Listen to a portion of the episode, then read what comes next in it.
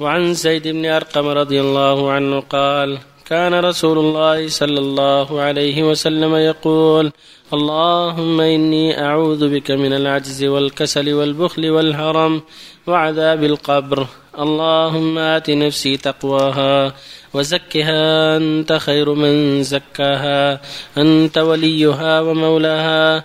اللهم إني أعوذ بك من علم لا ينفع ومن قلب لا يخشع ومن نفس لا تشبع ومن دعوة لا يستجاب لها. رواه مسلم.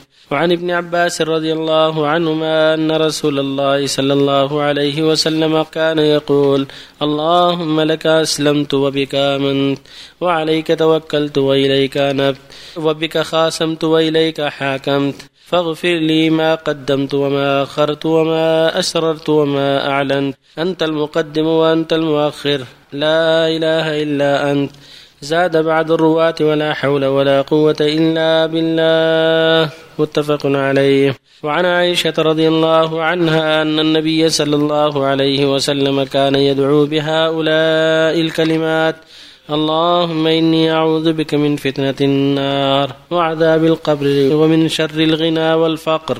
رواه أبو داود والترمذي وقال حديث حسن صحيح. وهذا لفظ أبي داود. وبالله التوفيق صلى الله عليه وسلم. الحمد لله.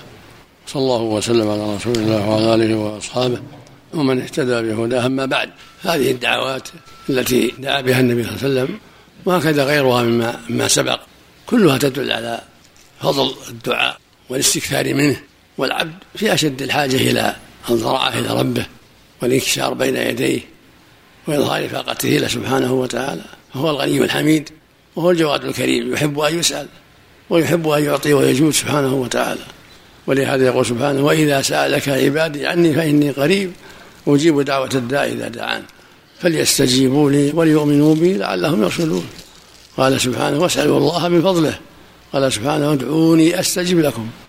أما يجيب المضطر إذا دعاه ويكشف السوء فالمؤمن يدعو ربه يضرع إليه في جميع الأوقات ولا سيما عند الشدة وعند الحاجة وفي الأوقات المناسبة مثل آخر الليل وجوف الليل مثل وقت السجود وآخر الصلاة قبل أن يسلم وآخر نهار الجمعة حين ينتظر صلاة المغرب كل هذه أوقات ترجى فيها الإجابة فينبغي أن يكتب منها ومن ذلك من الدعوات النبوية اللهم إني أعوذ من البخل وأعوذ بك من الجبن وأعوذ بك من الحرم ومن عجز ومن عذاب القبر.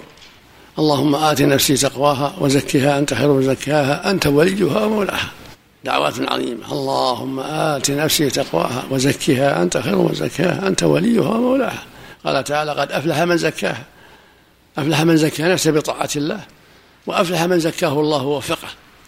اللهم لك أسلمت وبك آمنت وعليك توكلت وإليك أنبت وبك خاصمت وإليك حاكمت فاغفر لي ما قدمت وما أخرت وما أسررت وما أعلنت وما أنت علمني أنت المقدم وأنت المؤخر. لا إله إلا أنت ولا حول ولا قوة إلا بك.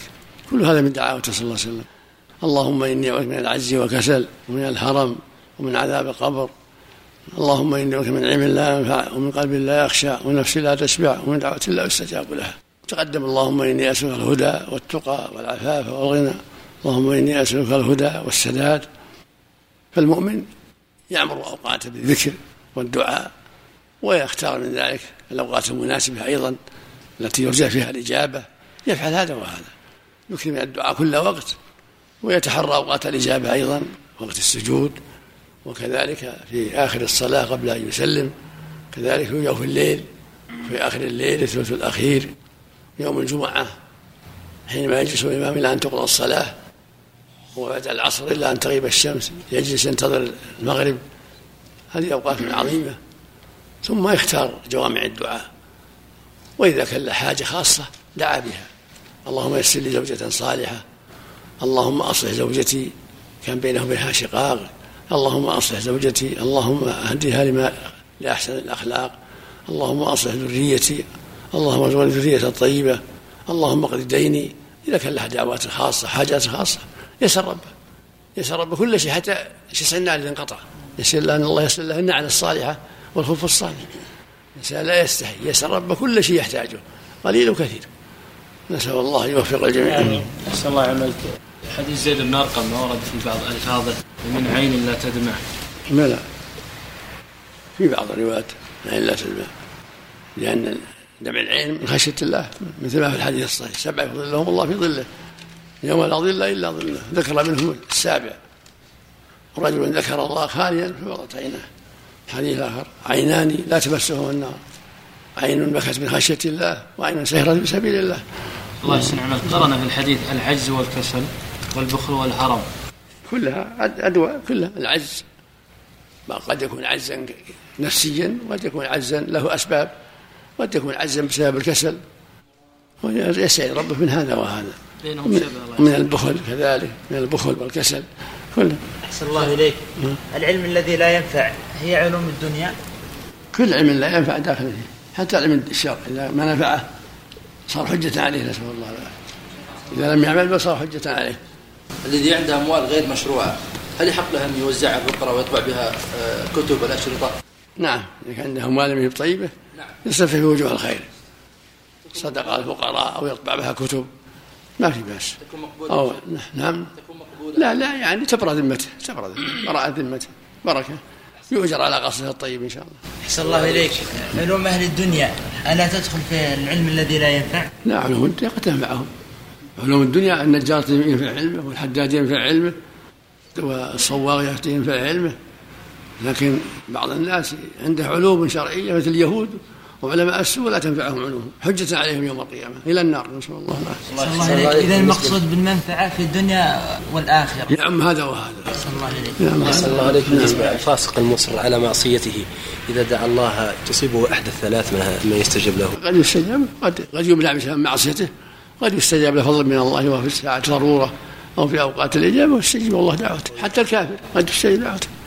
الله يسلمك. حديث عائشة رضي الله عنها فتنة النار. قال بعض الشراح أن فتنة النار هي سؤال الخزنة. آه، في قوله تعالى كلما ألقي فيها فوج سألهم خزنته. الله أعلم الله أعلم. النار فتنة. فتن الشيء إذا عذبه زينة. ذوقوا فتنتكم من عذابكم نعم. أن الفتنة تطلق على عذاب. فتنة النار عذاب النار يعني. معنى غير صحيح؟ أو فتنة النار عذاب النار. ذوقوا فتنتكم من عذابكم. نسأل الله العافية.